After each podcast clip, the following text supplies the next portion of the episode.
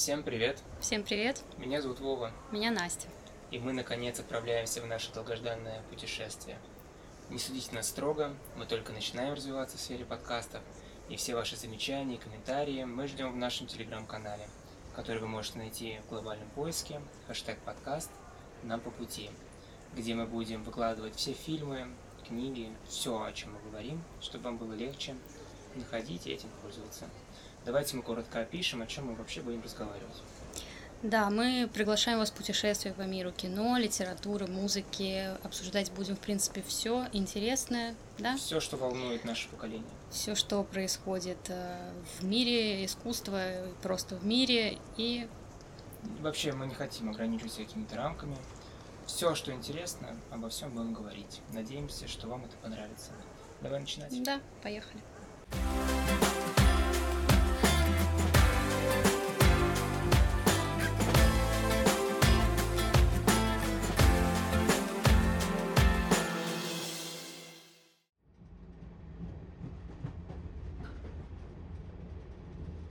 что, Настя, прошло три недели 2021 года. Как mm-hmm. мы все прошли?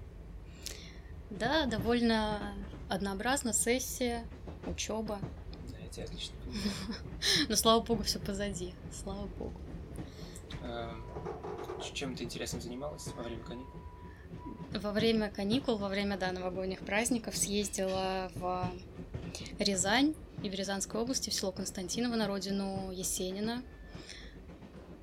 Очень, очень интересно. Как ты добралась? А, добралась на машине. Очень много людей. Э, вообще всем рекомендую, потому что, особенно сейчас, э, когда путешествия становятся, точнее, стали уже давно проблемой, это очень хороший вариант, потому что это интересно, красиво, очень красивое место, людей, правда, много, много машин. Представляешь, э, деревня маленькая вроде бы, обычная, да? Такой сельский антураж. И... А это дом-музей, а среди него обычные жилые дома. Да, там прям живут люди. Ну, дом-музей, там, в принципе, много, там целый музейный комплекс, там много зданий. Есть э, дом, в котором он вырос, в котором жили его родители, школа и так далее. Блин, круто. Эм, единственное, что я могу рассказать за первые три недели, вам, не знаю, рассказывал, нет. Меня по работе отправляли на тренинг э, по экономике. Mm. И там была э, учительница, она прям была вот тот самый бизнес-тренер, который я научила зарабатывать mm. миллион рублей за месяц вообще на изи. Сегодня же начнете. Вот. И я сразу был к ней очень скептично настроен. И в одном из конкурсов я выиграл у нее книгу. Ага. И в этой книге я ехал домой, когда думаю, ну открою. Ладно, так и быть открыл книгу, и забавно то, что я на первой же странице, она там приводит уравнение математическое маленькое, и там прям глупейшая ошибка пятого класса.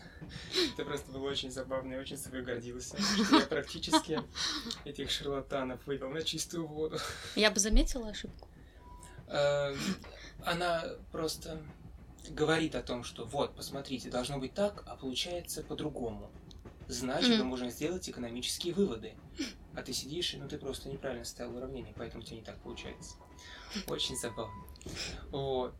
Эм, мы будем стараться с вами всегда говорить о новостях в самом начале. Вот. И главные новости, которые я выделил за эти 20 дней первых, это то, что Трамп с боем уходил, Байден на его место.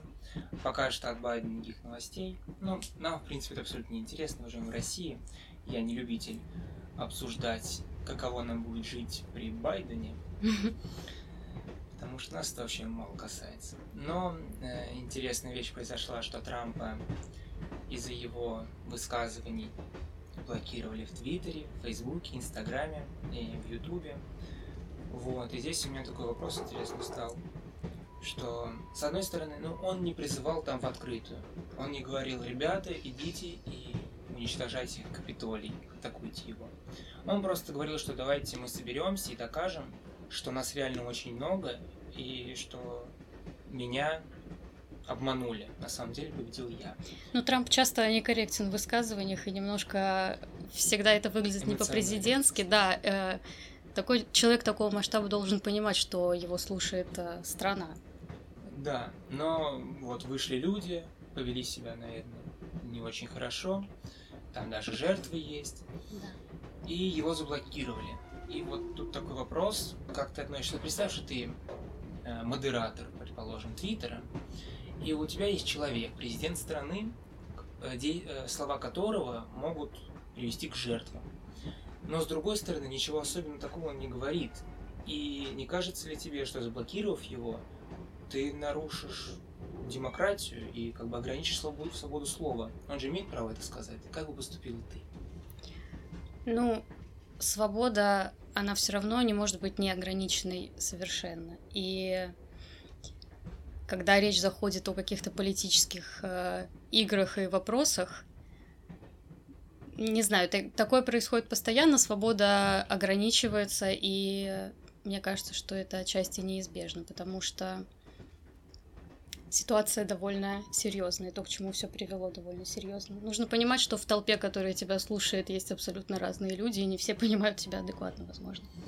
Ну, я с тобой согласен. Вот лишь все-таки я бы как модератор не блокировал да. бы, пусть говорит, что хочет. Ну, пока не призывает прямой какой-то агрессии или... Ну, такого бы не произошло, я думаю. Да, это что-то. Вот. Эм, и еще очень забавно мы тут с другом обсуждали. Он говорит, что почему для России очень непонятен вообще этот конфликт. Ну, у них есть, да, там несколько органов власти, и они все независимы. И вот э, суд и э, люди, которые помоги мне, которые выборами называются, не помнишь? Ну вот, ну короче, что они против Трампа. И он считает, что они это специально делают, что они просто его не любят. И поэтому он повел людей на Капитолий, потому что там это как раз-таки Конгресс и решал. Вот, на Конгресс mm-hmm. у них. А мы сидим в России и не понимаем, как это вообще возможно, чтобы действующего президента были проблемы, ну, то есть суды против него, Конгресс против него. Как это вообще так? Ну, это прям ну да, мы не, ну понятно, мы не понимаем, мы живем много лет при одном президенте, у нас, в принципе, избирательная система отличается кардинально, а, потому что у нас есть много партий, которые, в принципе, из себя ничего не представляют, и одна, которая главенствует много лет. В США обычно это да, противостояние. Вот то, что мы как-то привыкли, что они должны служить действующей власти, а они вставляют палки в колеса. Мы это прям ну, с трудом понимаем. Надеюсь, когда-нибудь поймем на собственном примере. Вот. Ну, наверное, говоря о новостях, сложно не сказать про Навального. Очень много в этом месяце было. Он прилетел из Германии, его сразу же задержали. Эм, я думаю, маленькая моя такая комментарий. Беспристрастность. Да. Э, просто, ну, Навального приезд, он был максимально под камерами. В Медузе буквально вот была точка, что вот в данный момент самолет Навального вот здесь летит, mm-hmm. в данный момент вот здесь летит. То есть весь мир смотрел. И было понятно, что он не собирается прятаться. Насколько бы хитрее поступили наши власти, если бы такие просто пришли бы какой-нибудь, пришел дядька, дал бы ему повестку в суд и отпустил бы домой. Как бы все облажались, все прям, либералы, которые ожидали, что его прям на казнь повезут сразу же езжай домой, просто в суд явись, да. Ну, так, представляешь, как это было бы? Вот, ну ладно, это я так. Вот, митинг недавно прошел, но об этом я думаю, что так много новостей, что мы об этом говорить не будем. Эм, из прям хороших новостей я выбрал для себя новость. Э, фотограф Роман Филиппов э, устроил дворнику очень крутую фотосессию в стиле GQ. Mm-hmm. И на самом деле, первое, что меня встретило в этой новости, это сама обложка. Вот. И на ней реально очень красивый мужчина голливудской внешности. И главное, что я потом посмотрел еще на ютубе интервью с тем дворником, уже в его спецодежде, и ну не узнать человека. Да, вот. да. У этого дворника очень тяжелая судьба. Если вам интересно, обязательно почитайте на Медузе эту статью. И то, что вот его просто нашли, немножечко преоблагородили. Да. Сделали офигенные фотографии. Сейчас уже многие рекламные кампании хотят его фотографировать. он безумно счастлив. По-моему, это очень классная новость. Это очень круто, я тоже это видела, и я как раз наоборот увидела сначала фотографии той съемки, где он в своем привычном, скажем, образе, тоже э, вообще абсолютно потом, когда увидела обложку, не сопоставила э, как два разных человека, но круто, и, и просто если говорить про историю, она, конечно, очень классная, и фотографии тоже классные, те даже, где, э, ну, не та, которая на обложке, а такие более, знаешь, антеграунд вот этот, э, очень классно. Да, и там у него э, проблемы с кредитами. И после всей этой новости большое количество людей ему помогли. Он уже погасил все свои кредиты и даже а, облагородил свою, свое жилище. Mm-hmm. Короче, когда я говорю, что надеюсь, что 2021 будет лучше, чем прошлый год, я надеюсь, что именно такие новости будут встречать меня, когда я захожу в ленту новостей. Ну, правда, круто, очень крутая идея. Представляешь, видеть на обложке не привычные лица, которые, угу. ну, Надоели. скажем, да, приелись, а сделать такую историю, просто поместить на обложку, посвятить, э, там, не знаю, центральную статью такому человеку. Очень круто. Абсолютно с тобой согласен. Причем мы довольно часто такое встречаем в последнее время. Ну, не прям часто, хотелось бы чаще. Но все равно такие новости попадаются. Это очень приятно. Особенно э, сейчас все смотрят Дудя. Mm-hmm. И особенно приятно, когда в конце, рассказывая про какую-то проблему в России и показывая героев, которые в эту проблему попали, как в конце он говорит, что многие люди уже помогли. Да. Mm-hmm. Вот это круто. Это то, что должны делать журналисты. Да. Освещать, а люди помогут.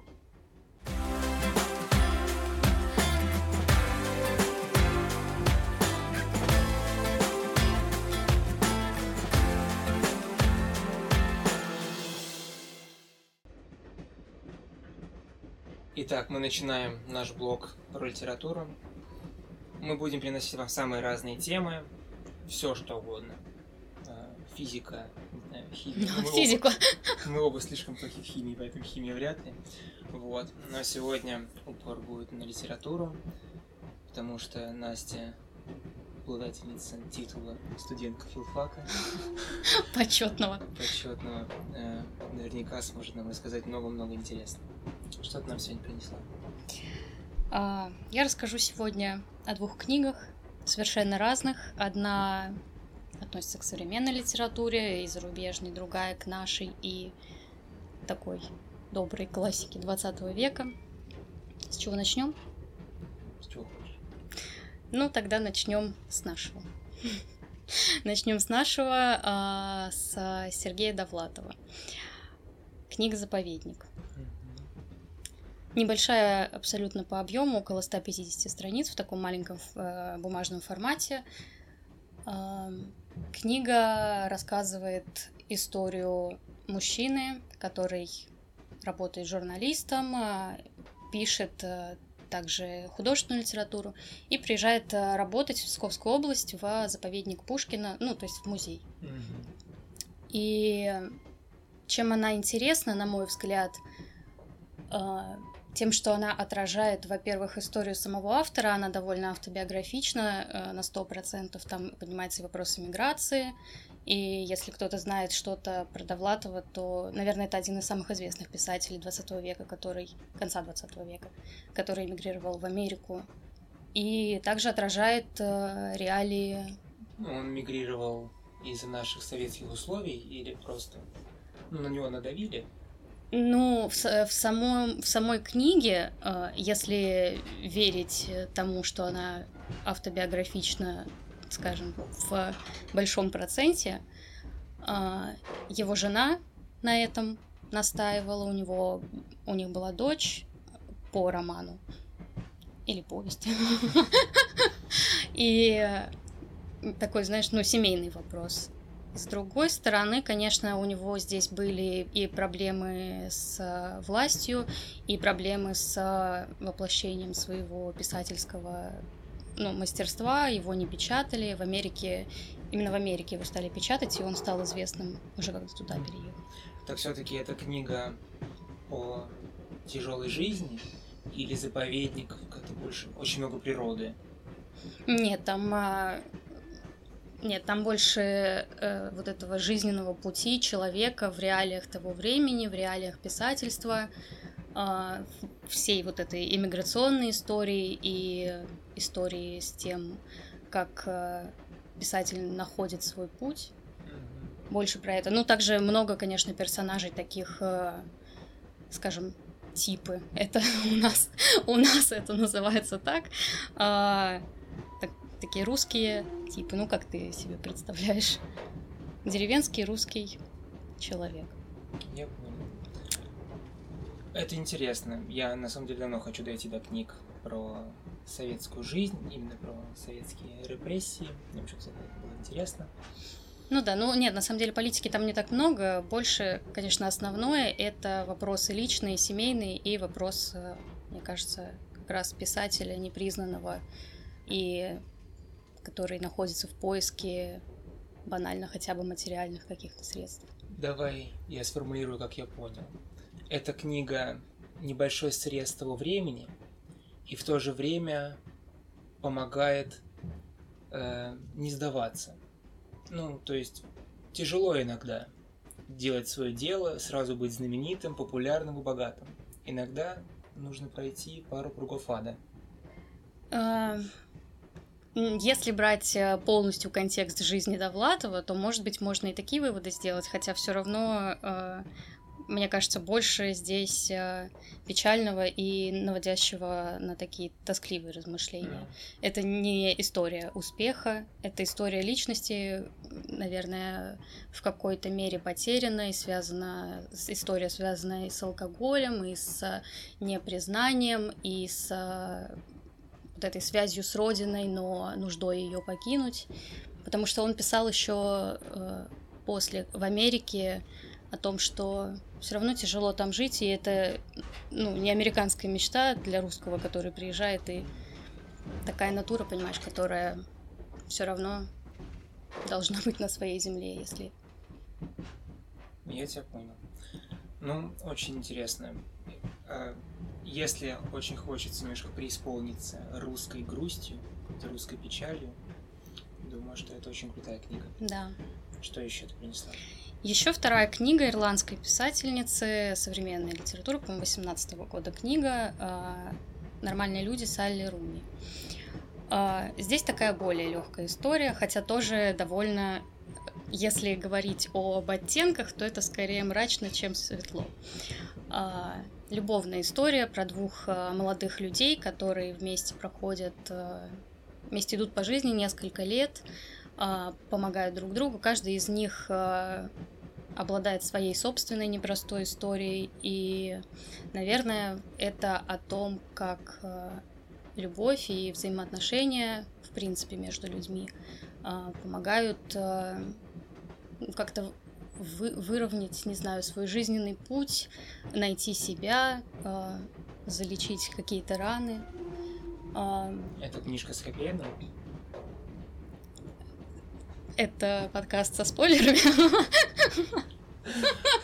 Эм, эту книжку стоит читать, надеясь, в конце с улыбкой пережить свою какую-то трагедию или просто разобраться в себе, что ну, такое бывает не только с тобой.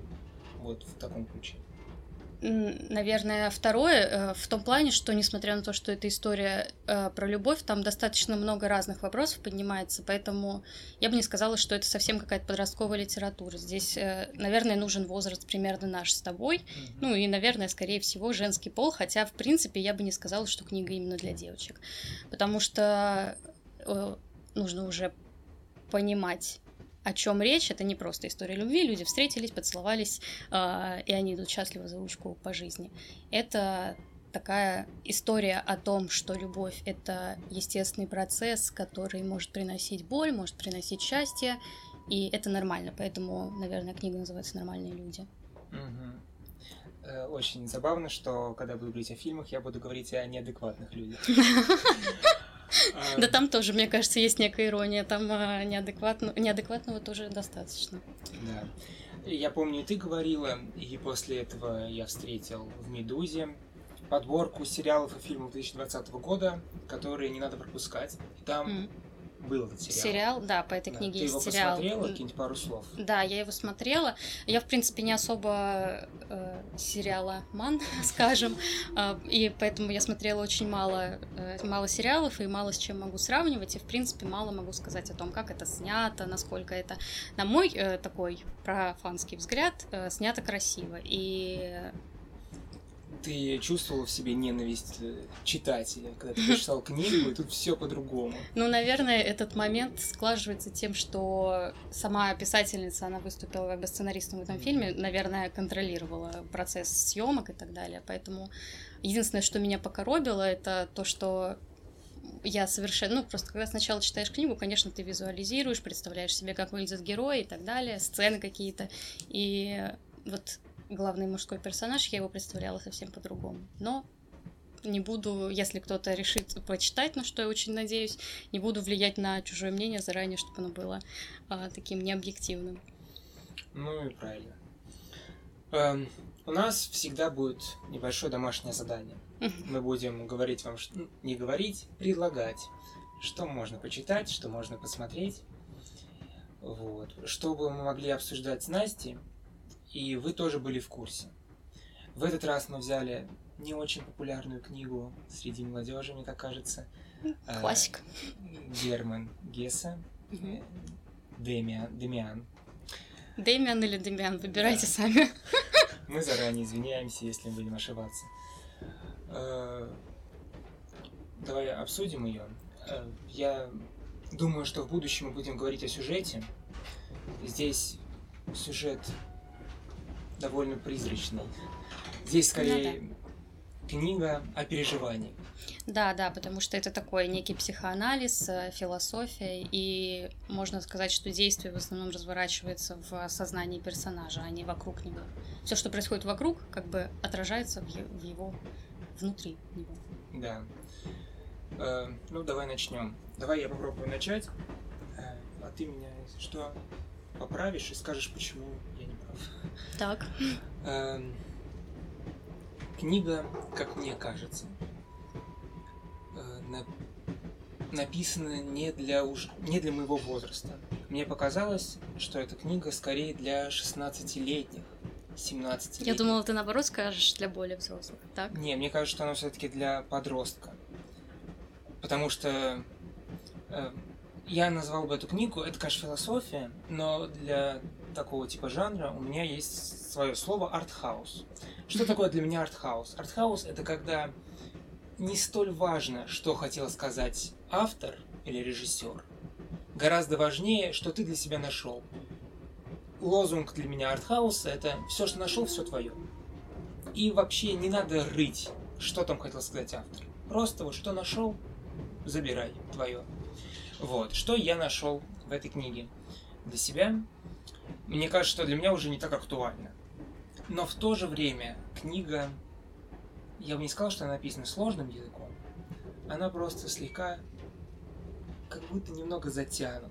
Как будто он одно и то же перефразирует, Ну да. другими Ну, это потому что, да, все время идет такой красной нитью одна и та же мысль, э, и Вот, ты расскажешь мне про эту мысль, потому что я не, я как Ну- бы вроде как понимаю, что какая главная мысль книги, но я вот я час лежал после прочтения какого-то отрывка и перед сном еще гонял, как бы это сформулировать, потому что я не до конца понимаю. Вот, и будучи, например, мне 16-летним, я бы не смог ее прочитать, потому что я бы вот, прочитал бы пару страниц и понимал бы, что я думаю о другом. То есть надо прочитать ее подросткам, но ее тяжело прочитать подросткам. Вот как мне показалось после прочтения. Давай я попробую объяснить. Главные мысли, которые прям вообще на поверхности лежат, которые я для себя понял. Первое, не надо стесняться своих мыслей, своих желаний, своих мечт. Все, что в тебе творится, не нужно это глушить, надо с этим жить. Жить с собой в гармонии и в мире. Мгм. Вот, первое. Второе, это то, что друзья – это семья, которую мы выбираем. И нужно относиться к этому повнимательнее, потому что порой э, окружение друзей поможет тебе выбраться из самых сложных ситуаций. Мгм. И вот главный герой этой книги, он практически живет мыслью, что вот без моего друга лучшего моя жизнь Мгм. не так хороша. Вот. И вот главная мысль, которую пытается нести автор, которую я не могу пор сформулировать, это вот это вот деление на черное и белое. То есть в детстве мы все Мгм. живем в белом. Это родители, это семья, это любовь. Ты не читаешь эти новости ужасные, в мире все хорошо и прекрасно. А потом все больше и больше какой-то черноты добавляется. Об этом вот автор пишет, с этим сталкивается главный герой. И, как я так понял, что нужно находить... Нельзя жить полностью в белом, нельзя жить, понятное дело, в черном. Нужно жить где-то посередине и находить в этом себя, вот в этой серединке. Но я не до конца понимаю, а в чем посыл? Разве, ну, да, мир серый, и нужно уметь в нем жить. Но ведь надо стремиться, чтобы твой мир был все-таки белый. Ну, в принципе, все, что ты сказал, мне кажется, вытекает из того, что э, звучит как основная мысль, там, идея книги, которая, по-моему, озвучивается прямо четко наиболее, постоянно, конечно, намекается и к этому подводится, но озвучивается в конце. Э, мысль о том, что каждый должен быть собой, следовать своему, э, ну, не знаю, какому-то внутреннему позыву и идти своим путем, не соступая с него, с этой, с этой дороги, и постоянно ему следовать, да. А, этот э, главный герой, ну, не главный, э, по которому названа книга, Дэмиан или Демиан, а, Будем называть его Макс. Макс Демиан. да, будем называть его Макс. А, он вообще есть, есть э, такие, ну, литературоведческие теории про то, что это, в принципе, не реальный персонаж в книге, а как второе я, какой-то голос из сознания героя. Я Потому- буду, э, извини, честен, я пол книги думал, что в конце будет твист, что он все-таки немножко обезумел, и он выдумал этих людей. Как минимум потому, что он представил себе в своей голове маму э, Демиана, Макса, не видя ее никогда. Представил ее правильно, я думал, что ну, в конце будет этот твист. Но э, да, но мне кажется, что на это намекается, потому что в конце его со спойлерами его не, становится, его не стало этого э, Макса Демиана Демиана, А, поэтому есть, э, поэтому есть такая теория о том, что это все как бы диалог в сознании главного героя, за которым мы следим там с его детства и до взросления, до времен э, войны, то, что тоже, кстати, очень важно, потому что я лично уже, не знаю, следую этому правилу, когда начинаю читать книгу, сразу нужно подумать о том, когда она была написана, э, какой там исторический, литературный контекст и так далее. Да. И, конечно, у меня сразу э, появилась мысль, что эта книга как-то будет связана с войной, даже не в С плане... Первой мировой. Да, с Первой мировой войной не в плане упоминания ее в конце книги, а когда показывается общество, там вот это стадо и масса, которые критикуются, э, разумеется, в конце в связи с этой мыслью о том, что нужно следовать своему пути и быть самим собой. А, Я сразу вот про вот это противопоставление двух миров, темного и светлого, а, домашнего, семейного, сразу, конечно, все это наталкивает на мысль о том, что все это в контексте такого сложного времени. Когда было легко. Ну, война Эм, это. Я не успел погонять себя в голове мысль о том, что это правда не все. Это его воображение. И, наверное, книга заиграла какими-то новыми красками, о том, что все это воображение. Потому что тогда она становится ну, совсем грустно. Получается, это книга о человеке, который вообще не смог найти место в этом мире и стал его себе придумывать. Не знаю, мне кажется, скорее наоборот в конце находит, потому что на протяжении всей книги как раз, э, можно сказать, такой это роман воспитания, не знаю, становления личности. Он ведет вот этот диалог, если мы предположим, что это вымышленный, ну, персонаж не реальный, а, скажем, второе я, кто-то с кем беседует там в своем сознании герой, а, то вот на протяжении романа он идет поиску себя и в конце находит, если, тем более, если этот Дэмиан в конце исчезает, скорее всего, это, скажем, конец вот этого пути поисков. круто. Об этом я прям не успел хорошенько подумать. Эм, еще небольшое разочарование, которое было у меня в самом начале. Э, Ага. Началось все очень круто. Э, в самом начале главный герой, будучи очень маленьким мальчиком, попадает в глупую ситуацию. Э, попавш, попавш, будучи в э, обществе такого проказанного друга, ну не друга, друга друга, вот так вот. Он пытается показаться чуть более крутым в его обществе и придумывает историю, как он крадет яблоки. Вот. Но потом оказывается, что этот парень хочет его заложить, потому что хозяин яблок хотел бы знать, кто крадет его яблоки, и он готов за это заплатить. И вот он оказывается в такой ситуации, что он соврал, сказать, что он не соврал, он уже не может, потому что он там поклялся Богом, что он не врет. И в то же время этот парень требует от него денег, потому что либо ты мне дайте эти деньги, либо я пойду и расскажу хозяину яблок, что это ты, и он мне заплатит. Я бедный, давай. Я очень люблю, когда в искусстве, э, в литературе или в кино ситуация такая, из которой я не знаю, как бы я вышел. Потому что она прям патовая. А еще и добавим то, что тебе 10 лет. Это страшно, мне было неприятно это читать. Вот.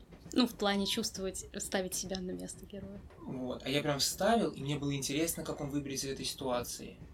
Э, Можно я тебя перебью? Тоже, кстати, показательна э, вот эта линия в плане того, что в итоге выбирается он благодаря этому Демиану, что он его, ему помогает, и таким образом, наверное, как раз, подводя к основной мысли книги, направляет его по нужному пути, потому что вся эта история началась со лжи, началась с э, такого просто желания детского быть э, в компании крутых парней, но это не он, не его как бы натура, понимаешь, главного героя.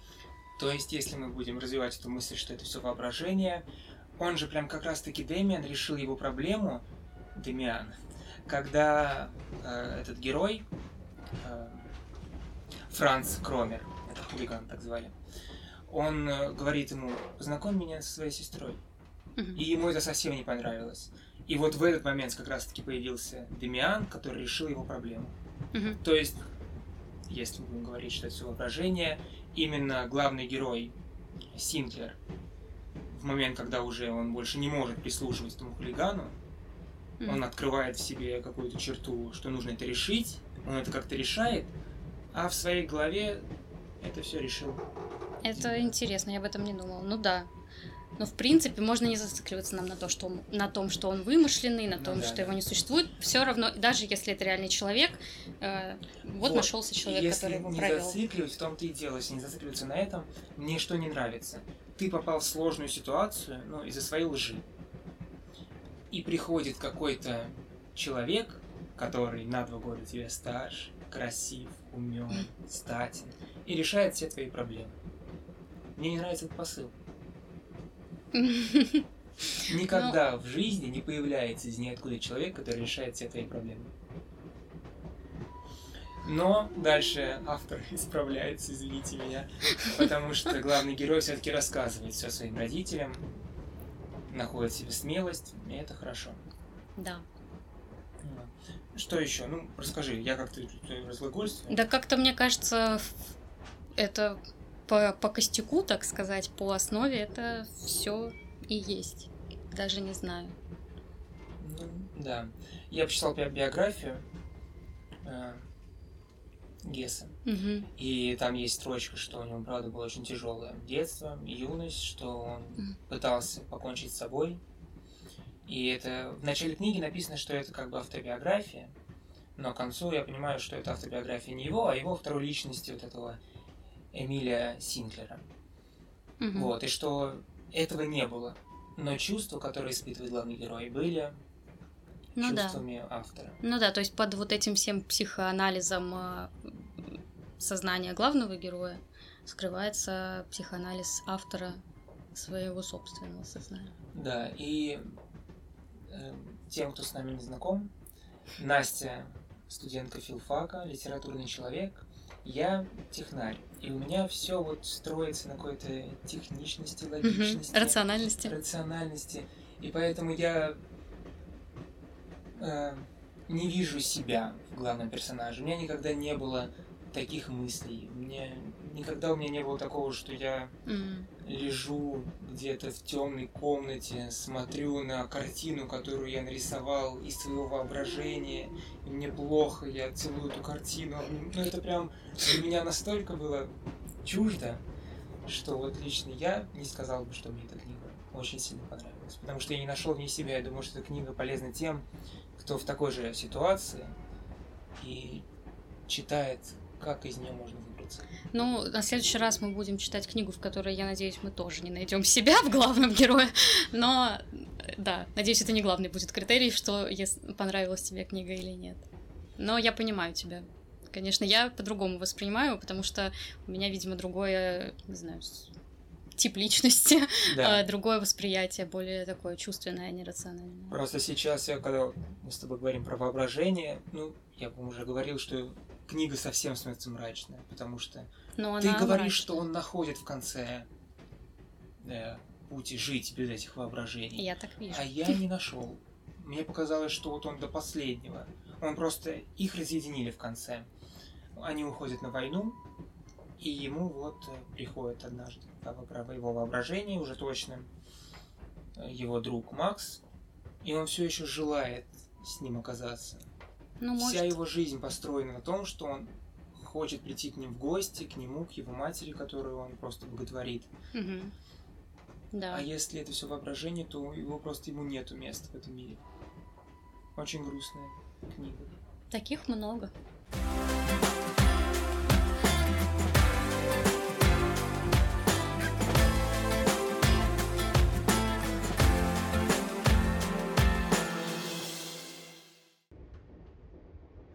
Что же, я буду стараться брать домашнее задание для себя в мире кино, потому что мне порой бывает очень сложно притронуться к чему-то очень сложному. Ты М. вернулся после учебы или работы, и тебе хочется легкую комедию, которая будет держать твое хорошее настроение до конца.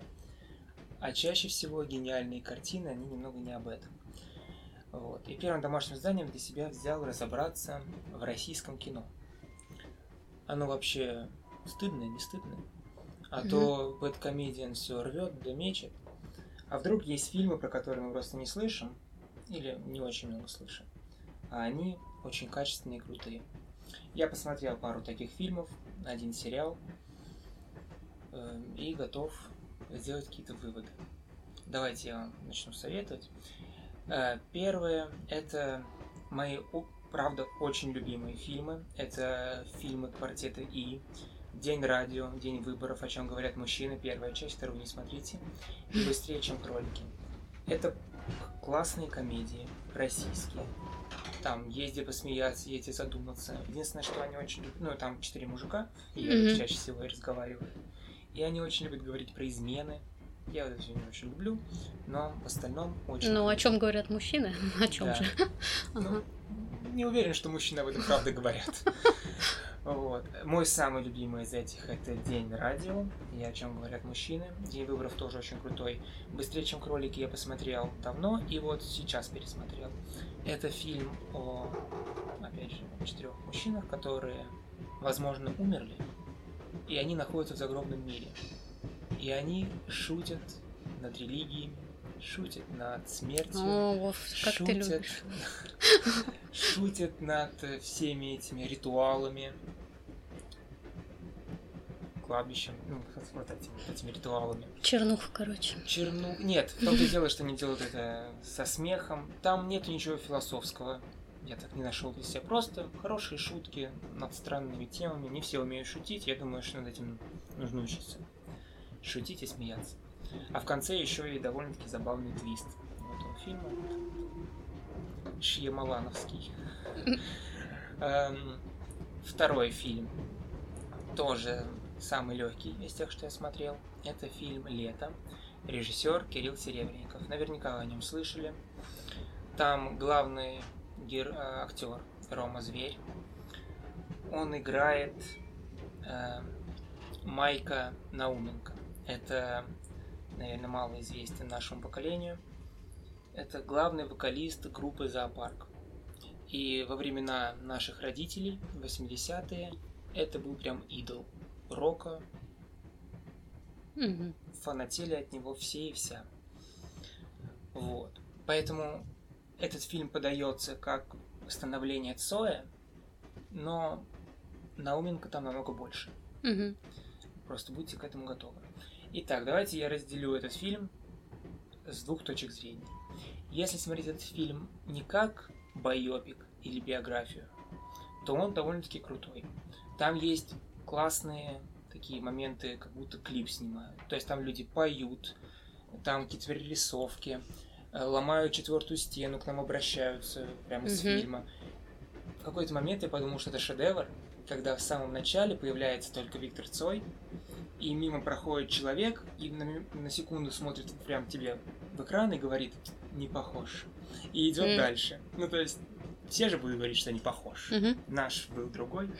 Вот. Но и впрямь, честно, не очень похож. Я к этому придираться абсолютно не буду, но там снялся э, Цой играет кореец, и как я для себя это описал, в его глазах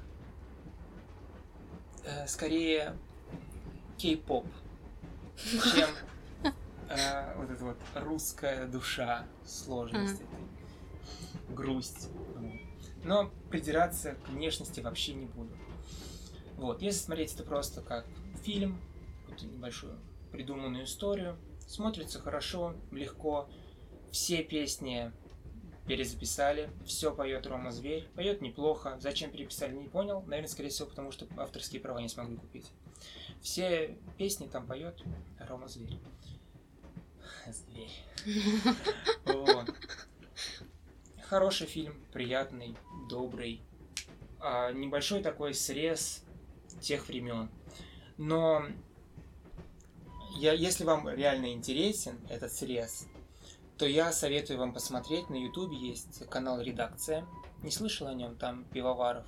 Он тоже раньше был в телевизоре, потом его оттуда поперли.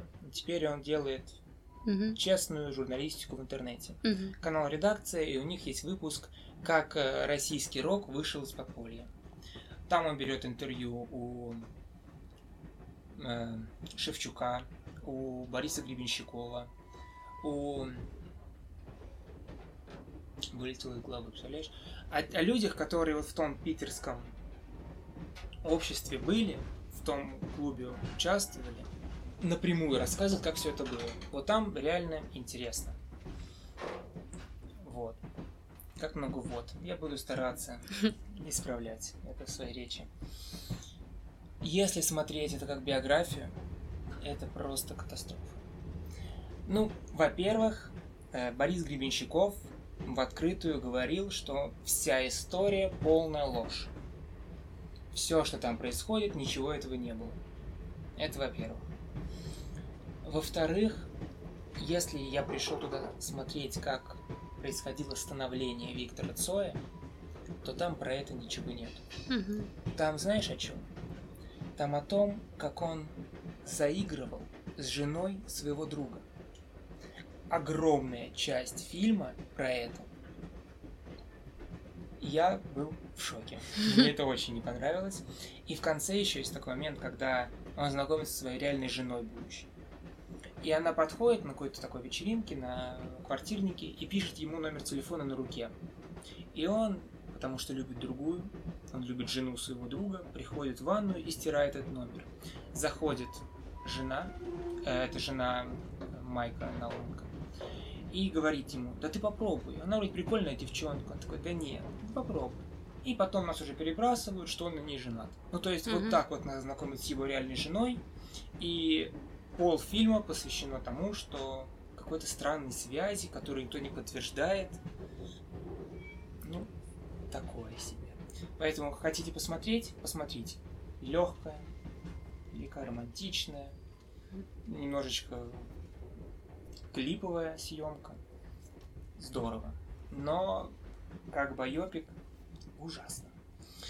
А, следующий по легкости я бы назвал «Неадекватные люди». Режиссер Роман Камиров.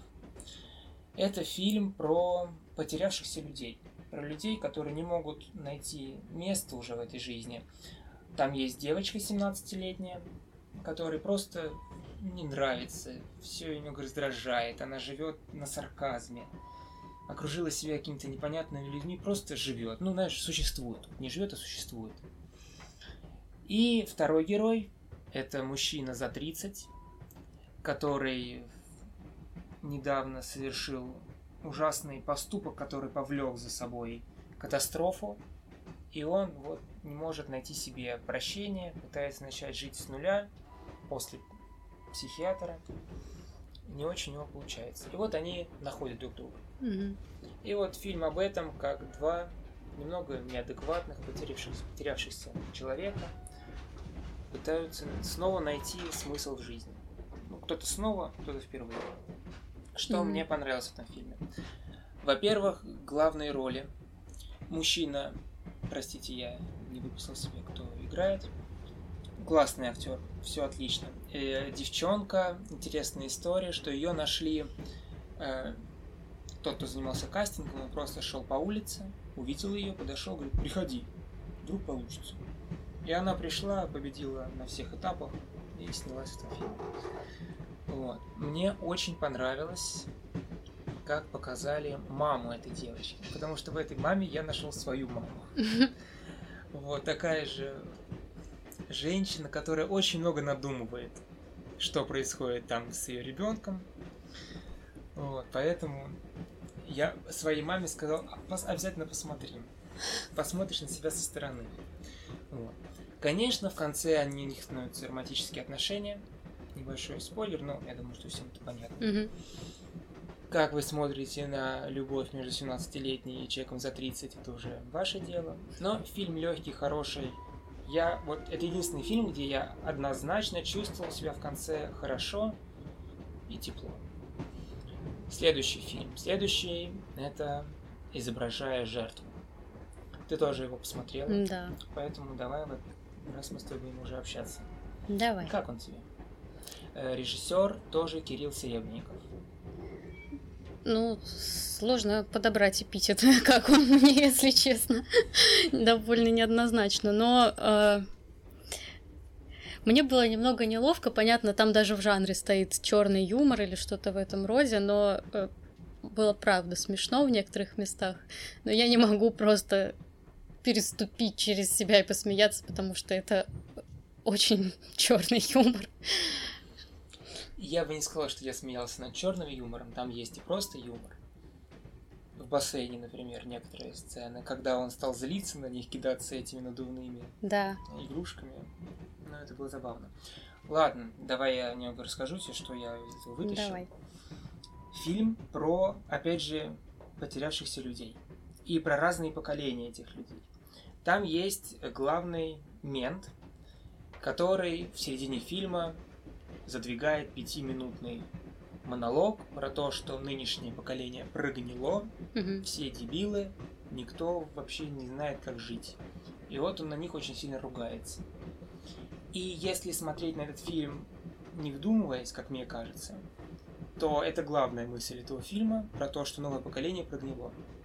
Но я постарался проникнуть поглубже и понимаю так, что этот человек живет несчастливо, потому что он подкатывает там какой-то своей сотруднице, Мгм. у него, понятно, видимо, беды в семье. На работе он работает отвратительно. Почти каждое дело у него не сходится. Мгм. Но из-за того, что у него есть уже Обвиняемый? обвиняемый, да, Мгм. он такой, ну и ладно, ну и пойдем. А в некоторых моментах нам прям намекают, что, возможно, этот человек невиновен. Мгм. Поэтому к своей работе он относится отвратительно. В семье у него все отвратительное. И все, что ему остается, это сидеть и говорить, что это поколение нынешнее прогнило. Я-то норм, это поколение нынешнее ужасное. Да, мне кажется, нужно сначала, чтобы ввести в курс дела, в общих чертах описать сюжет, вообще о чем фильм. Да, хорошо. Фильм. э, главное, главный сюжет, что компания полицейских выезжает на дело уже после, э, пр- практически перед судом, но после расследования. И снимают на камеру, пытаются выстроить, как Мгм. все это было. Следственный эксперимент. Да, следственный Мгм. эксперимент. Главный герой этого фильма, э, молодой человек, он там подрабатывает, изображая жертву. Мгм. То есть он просто ему говорят, что делать, и вот он садится куда надо, ложится куда надо, изображает жертву. Вот. И когда они все это строят, вот у него не сходится. Да. И он плюет на это. Ну и ладно. Второй вид потерявшихся людей. Тот, кого играет Александр Лин, которого я очень люблю, более известен как Лобанов из интернов. Это человек, который хочет поступить в университет, но не знает зачем. Ему говорят, наверное, потому что бабок хочешь, Мгм. денег. А он такой, наверное, да. Если бы мне сейчас дали миллион, прям, я бы никуда не пошел. Вот такой потерявшийся человек, который не знает, что он хочет от жизни. Денег, наверное, хочу. Ну, жить хорошо, наверное, хочу. Не знаю, чего хочу. И третий вид, это главный герой, это бомба замедленного действия. Люди, которые вообще не понимают, зачем они живут, для них вся жизнь это игра. Они играются с чувствами других людей, с чувствами близких, коллег. И в конце концов могут выбросить все, что угодно. Мгм. Давай вот не будем прям последнее рассказывать, пусть это будет Мгм. большая тайна, если кто-нибудь захочет посмотреть. Но вот он опасный, и никто не, не хочет ему даже помочь. Мама вот его смотрит на него, какой-то он неадекват. Да, Ну его ладно. никто не понимает. Да, он найдет себе место, а ему бы помочь. Вот люди, которым стоит помочь. Может быть, даже на уровне психиатра. Да. Вот, про, про таких людей нам рассказали. Ну, ты бы посоветовала этот фильм? Скорее, наверное, да, чем нет, но с э, тем, с той пометочкой, что нужно быть готовым, что здесь нужно не знаю, быть готовым. Это не фильм, направленный на то, чтобы вас расслабить и повеселить, хотя в жанре стоит комедия. Сто процентов я бы это назвала скорее драмой, чем комедией. Кон- Ну, с элементами комедии, потому что юмор там присутствует, черный и довольно веселящий. Но все равно фильм э, довольно сложный. И опять же, здесь, э, как в нашей книге, о которой мы до этого долго с тобой говорили, э, опять же, нужно фокусироваться на личности и на И на том, что, да, и на том, что внутри у каждого из них. Да, я с тобой согласен. Я бы хотела еще сказать, что, по-моему, от- э, очень крутой актерский состав, очень круто сыграно. Я с тобой Вот это я прям отметила, мне очень понравилось, и даже наблюдать за сценами вот этих неадекватных каких-то э, наедине, скажем, когда с собой находился главный герой, то, как Очень это было отыграно. красиво, когда переходили в эти мультики, Да, на кинорисовки, да, да, да. когда нам показывали, насколько он психически нестабилен Да. внутри. Да. Когда какие-то там вообще монстры. И, ну, и выстроен кадр очень круто.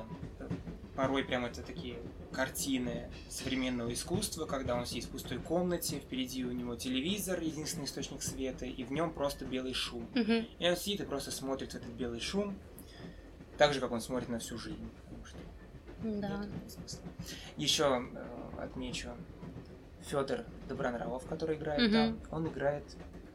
Я не знаю, зачем это сделано. Очень странную роль. Сначала мы смотрим и понимаем, что у него есть отец, и он с ним не в ладах. Потом оказывается, что главный герой просыпается, и его отец умер. А в следующем кадре этот актер входит в комнату. И через пару минут ты узнаешь, что это его отчим. Его дядя. Да, Мгм. да, еще его Ну. дядя. Это мы узнаем в конце, что это его дядя. То есть, вроде это его отец. Так отец погиб. Тогда это кто? А, это новый ухажер его мамы. Тогда что происходит? В конце мы узнаем, что это его дядя. Получается, это были два брата-близнеца. Ну, видимо. Никто это не объяснит. Один актер играет двух людей, и мы можем только догадываться. Да. Вот. Еще фильм, я его не посмотрел в январе. Это фильм «Как Витька Чеснок вез Леху Штыря в дом инвалидов». Я смотрел его пару лет назад. Э, Много говорить не буду, просто советую посмотреть. Офигенская просто операторская работа. Хорошая музыка, хороший сюжет. Такой если описать в одном предложении, то про то, как два ненавидящих друг друга человека проходят через ряд испытаний и в конце начинают угу. испытывать друг другу теплые чувства. Угу. Но все это, конечно же, заправлено российской глубинкой. По-моему, угу. это во всех фильмах, о которых мы сейчас говорили и говорим, везде это будет присутствовать. Следующий фильм, самый неоднозначный, Шапито Шоу. Ты тоже его посмотрела? Да, Давайте я посмотрела первую часть. Да, он состоит из двух частей, из четырех новелл. В каждой части по две новеллы. Любовь и дружба, уважение и сотрудничество. А, режиссер Сергей Лаван. Очень странный фильм. О нем просто было очень много лестных комментариев. Ев. Ев. А, я решил, что ну, надо ознакомиться. И как я понял из комментариев, что люди нашли в героях частички себя, свои какие-то пороки. Ну просто как кто-то там написал, это фильм о обычных людях. А я не нашел ни в одном из героев ни себя, ни одного своего знакомого. Все, все герои там отрицательные, практически. Все делают непонятно что. Пожалуйста, поделись со мной своими эмоциями. Я не знаю, как о нем говорить. Ну, да, о нем тяжело говорить, потому что это тоже такой немного андеграунд и немного какая-то психоделика. Нужно, опять же, быть все время в постоянном анализе происходящего и очень следить за развитием событий, на мой взгляд, потому что а, потому что очень важную роль в фильме как мне кажется, играют диалоги персонажей. Особенно в начале, в первой новелле, мне кажется, про любовь. Это очень чувствуется, что снято все как раз изначально в первой новелле. Там а, двое людей, мужчина и молодая девушка. Они также а, отправляются вместе, они отправляются вместе в путешествие в Крым. Давай я введу в курс дела. Мужчина живет интернетом. Да. Вот на самом деле он для меня был самым интересным персонажем, потому что я знаю таких людей в жизни, которым Пойдем в кино. Неохота. Ну, в компьютере посижу. Пойдем туда, ну неохота. Вот это вот, я очень люблю этих людей, и они присутствуют в этом мире. Но он прям гиперболизирован. Он прям совсем только в интернете. Он больше любит чатиться, чем встречаться лично. Да, а, он живет в виртуальном мире. Да, его даже большую часть фильма называют по его псевдониму угу в интернете. Угу. А девушка, с которой он встречается, это девушка, которая там живет с мамой, ей довольно-таки много лет, ну, там, по 30, по 30 скажу, 25. Девушки? Да. Мне кажется, он совсем молоденькая. Мне кажется, и меньше, чем нам. Ну, 20, может быть, я не знаю.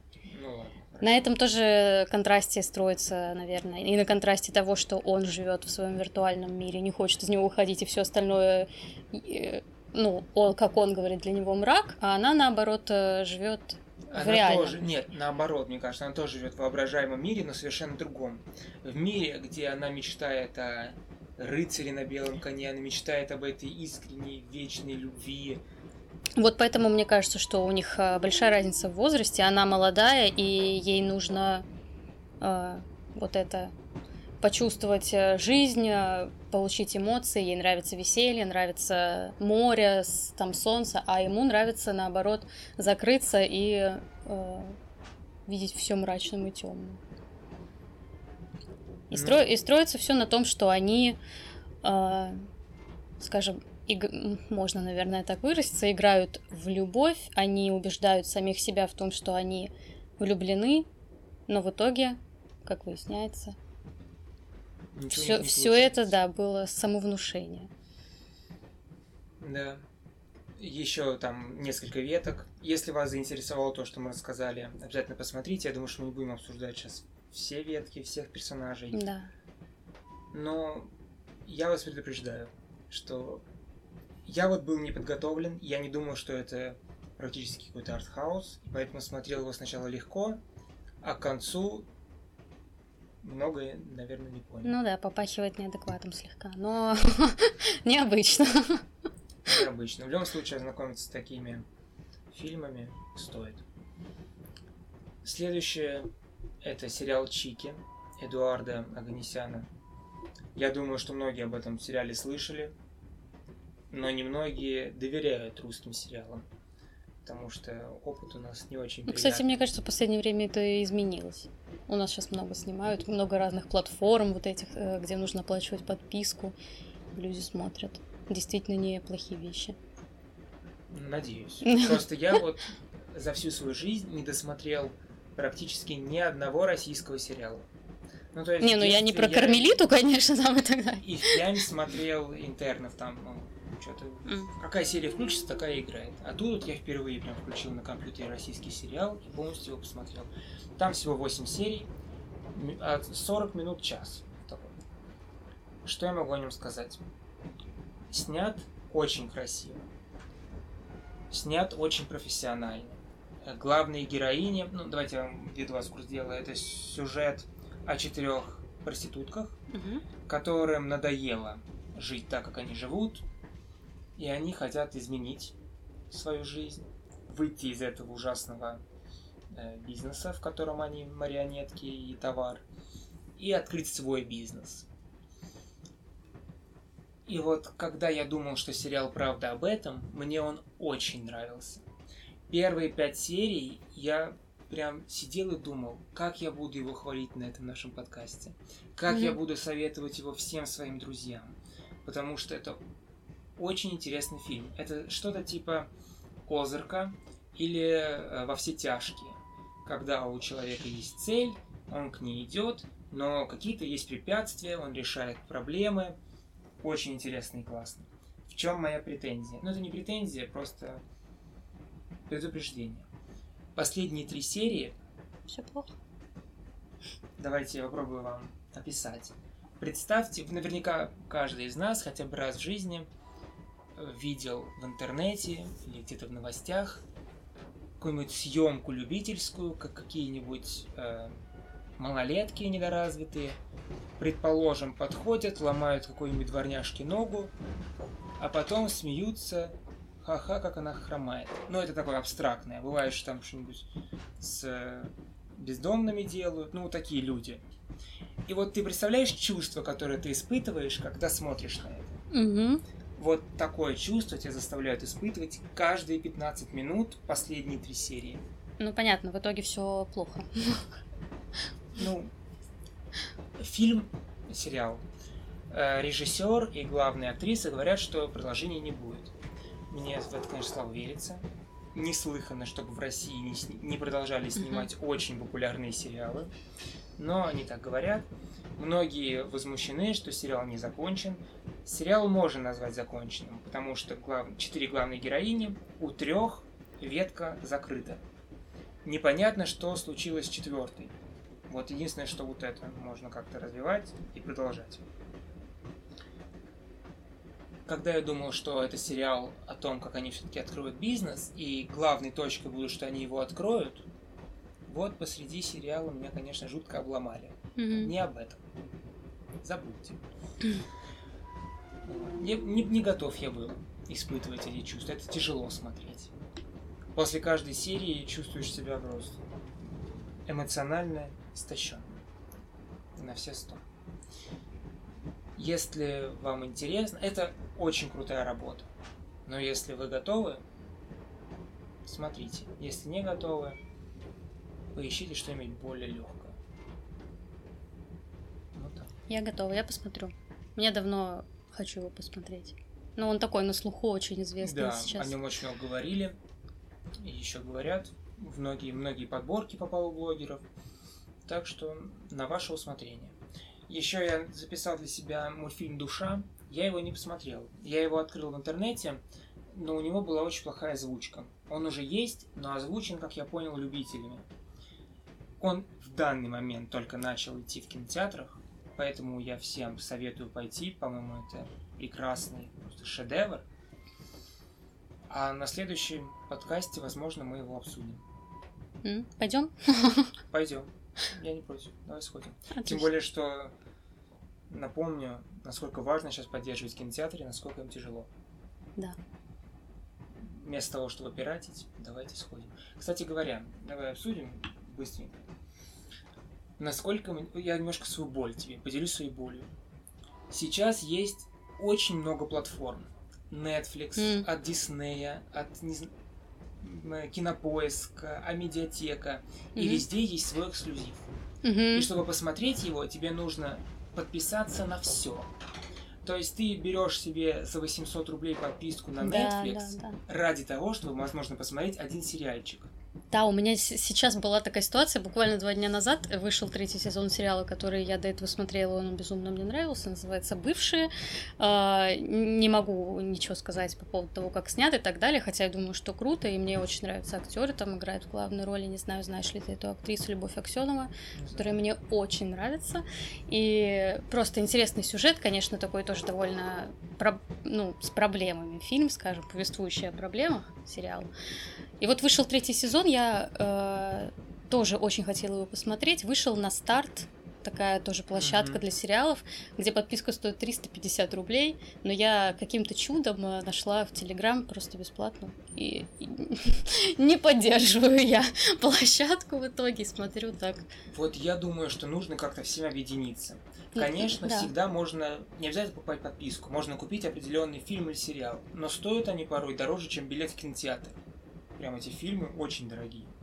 И поэтому нужно как-то все это ском- скомкать в одну платформу. Ну, да. Я готов платить полторы тысячи, но пусть там будет все, что я захочу. Потому что я пытался поддержать подписку на ОКО, но вот я плачу 600 рублей, захожу, вбиваю фильм, а его там нет.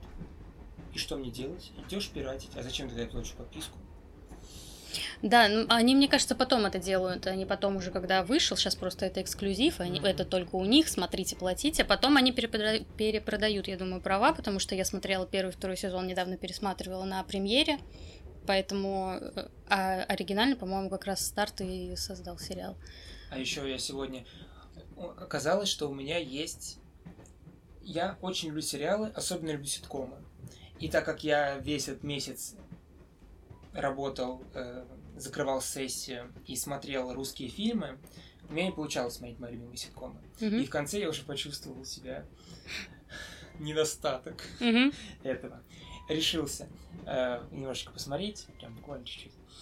Открыл на кинопоиске, а там озвучка дурацкая. Не Кураж Бомбей. Если вы любите сериалы, вы хорошо знаете Кураж Бомбей. И я решил посмотреть пару серий «Как я встретил вашу маму». Смотрел тысячу раз. Там есть один персонаж Барни Стинсон, и у него есть коронная фразочка «Приоденься». Мгм. Ну, он всем, он очень любит ходить в костюмах и советует всем своим друзьям «Приоденься». Перевели по-другому. А, вот в этой озвучке на кинопоиске напяль на себя костюм. Я такой, а у меня, ну, подписка на кинопоиск, поэтому что, я закрыл и пошел пиратить. Потому, потому что, в смысле, напяль. Ну да. Да, это, конечно, да, бывает. Вот такие... Такая несправедливость. Ее надо как-то решать. Потому что с музыкой вроде как решено.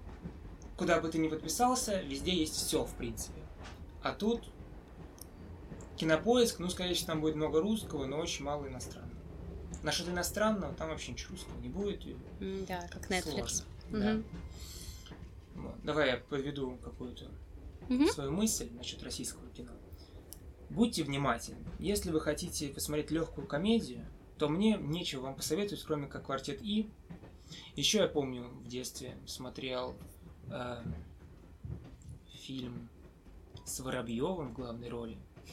Да, «Самоубийца» называется. И мне он в детстве понравился. Не стал его сейчас пересматривать, потому что он совсем не то, что я хотела. Я хотела охватить именно сложные фильмы. Сложно с легкими, но я не скажу, что в Голливуде с легкими легче. Мне порой голливудский легкий фильм новый найти бывает очень тяжело. А вот фильмы очень крутые, снятые профессионалами и гениями, но, к сожалению, грустные, печальные, поглощ- поглощ- которые погружают тебя в эту российскую глубинку, бывает тяжеловато. Наверное, я казню себя, если не скажу про, само собой, Быкова Юрия, который снимает прекрасные фильмы и сериалы. Они все про российскую глубинку чаще всего. Сериал «След». Первый сезон снят им, второй уже не им, поэтому не смотрите, там фигня полная. И мой самый любимый российский фильм – это фильм «Дурак». Он настолько же гениален, насколько тяжел. Очень тяжело смотреть, но, возможно, это вообще лучший фильм, снятый за всю историю кино. Это просто прекрасно. Поэтому есть русские фильмы, за которые не стыдно, но смотреть их бывает тяжело.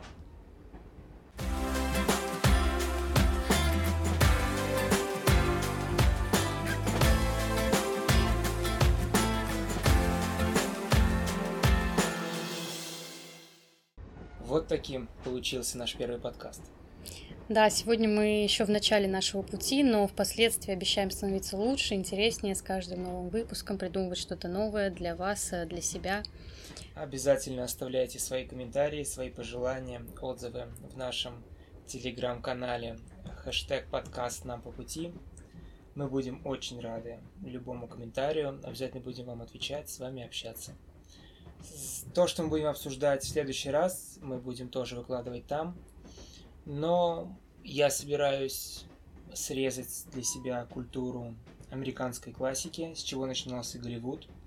Мы точно обсудим фильмы Чаплина, мы обсудим в джазе только девушки. Не знаю, посмотрит ли Настя разговорный фильм «12 разгневанных мужчин». Но если вам это интересно, обязательно посмотрите, сверим, каковы наши будут впечатления. Что будем читать в следующий раз? Читать мы будем наше. Я всегда за. Читать мы будем «Москва. Петушки» Ерофеева. Поговорим немного о пьянстве, да. Поговорим о пьянстве, об алкоголизме. Да, Вне- э, небольшая книга. Присоединяйтесь к нам, к нашим челленджам и э, следуйте за нами. Да, я думаю, что вам будет гораздо интереснее слушать нас, если вы будете в курсе. Да. Ну, а мы заканчиваем, потому что совсем скоро наша остановка. Нам уже пора собираться. Всем добра и счастья. До свидания. Всем пока.